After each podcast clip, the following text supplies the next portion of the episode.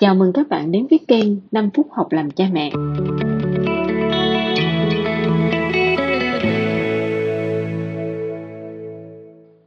Ai trong chúng ta chắc là cũng đã từng thốt lên hoặc là muốn thốt lên, hoặc là ít nhất là chúng ta cũng đã từng nghe ai đó so sánh là, cha mẹ ngày xưa nuôi con đơn giản quá, mà sao bây giờ bày ra nhiều chuyện phức tạp và đôi khi á, thì chúng ta so sánh rằng là tuổi thơ của mình ngày xưa thật là vui vẻ. Mình ít mục tiêu nè ít kỳ vọng nè. Mình nhiều thời gian để mà mình chạy nhảy tự do chơi đùa với bạn bè. Còn bây giờ thì tuổi thơ nó bị đánh cắp cho quá nhiều những cái mục tiêu. Và khi mà bạn đồng tình với điều đó nghĩa là bạn nghĩ rằng bạn có một tuổi thơ rất là vui vẻ. Vậy là cách nuôi con ngày xưa tốt mà đúng không? Nhưng mà nói như vậy thì nhiều người sẽ không có đồng ý vì đôi khi chúng ta lại so sánh là ngày xưa cha mẹ không có cổ vũ, không có tạo điều kiện, cứ mặc định con theo những cái khung định sẵn. Ủa, nói vậy là cách nuôi con ngày xưa chưa tốt. Và cha mẹ thì bây giờ nên học cách lắng nghe nhu cầu của con nè, khuyến khích đam mê này nọ. Nhưng mà nói thật á, như bạn đã nghe qua nhiều tập postcard của tôi rồi ạ, thì bạn đã biết rằng là mình theo đuổi một cái sở thích nào đó, không bao giờ nó là dễ dàng cả. Và trong cái lúc đó thì lúc nào mình cũng sẽ có những cái nản lòng khó khăn này nọ. Rồi lúc đó liệu bạn có nói rằng là khuyến khích cổ vũ nhiều sở thích quá rồi ít thời gian chạy nhảy tự do? Một ngày có 24 giờ thôi làm sao thì mới vừa lòng bạn? Bạn muốn nuôi con theo cách ngày xưa hay là ngày nào?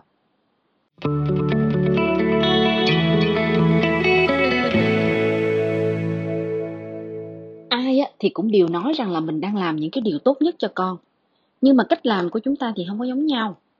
Cái người mà ngày xưa được cha mẹ theo từng bước chân một á, thì bây giờ để cho con tự do hết nấc, tự quyết định hết mọi việc, vì họ muốn tốt cho con. Và cái người ngày xưa mà được cha mẹ để cho tự bơi trong mọi việc luôn á, thì bây giờ luôn muốn đồng hành với con trên từng cái quyết định. Vì sao? Vì họ muốn tốt cho con. Và cái người ngày xưa á, mà không được phép thử một cái sở thích nào á, thì bây giờ cho phép con á cứ thích là thử đi con. Không cần quan tâm đến kết quả cuối cùng. Bởi vì sao? Vì họ muốn tốt cho con. Và cái người ngày xưa mà đã thử qua quá nhiều thứ rồi, thì bây giờ họ là muốn con kiên trì với một cái mục tiêu nào đó, có những cái bước tiến vững chắc. Và vì sao? Dĩ nhiên là cũng bởi vì muốn tốt cho con. Các bạn thấy đó, cái người ngày xưa mà thế này á, thì bây giờ họ muốn thế nọ, bởi vì họ muốn tốt cho con.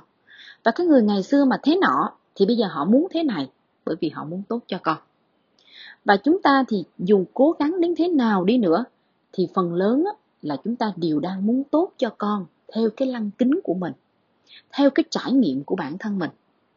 Và phần lớn chúng ta đều theo cách đó là mình muốn cái điều gì cho tuổi thơ mình, thì chúng ta cố gắng cho con mình cái điều đó bây giờ. Và cái điều đó thì chưa chắc là cái điều mà con thích, điều con cần. Và nó càng không chắc chắn là cái điều đó sẽ là điều mà sau này con cảm ơn bạn đôi khi chúng ta tự tin rằng chúng ta làm cha mẹ tốt hơn cha mẹ của chúng ta ngày trước nha. Tôi thì tôi không biết cái sự tự tin đó là đúng hay sai.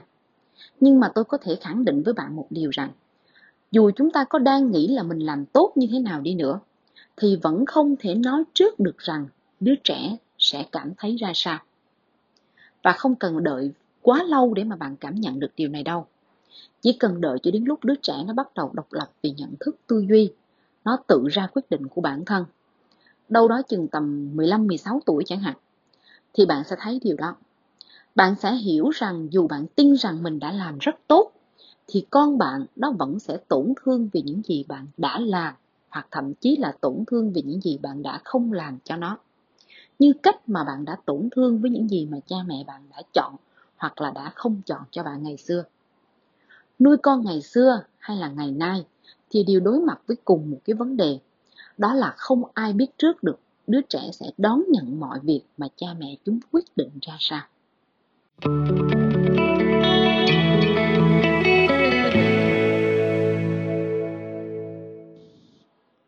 Vậy bây giờ làm như thế nào?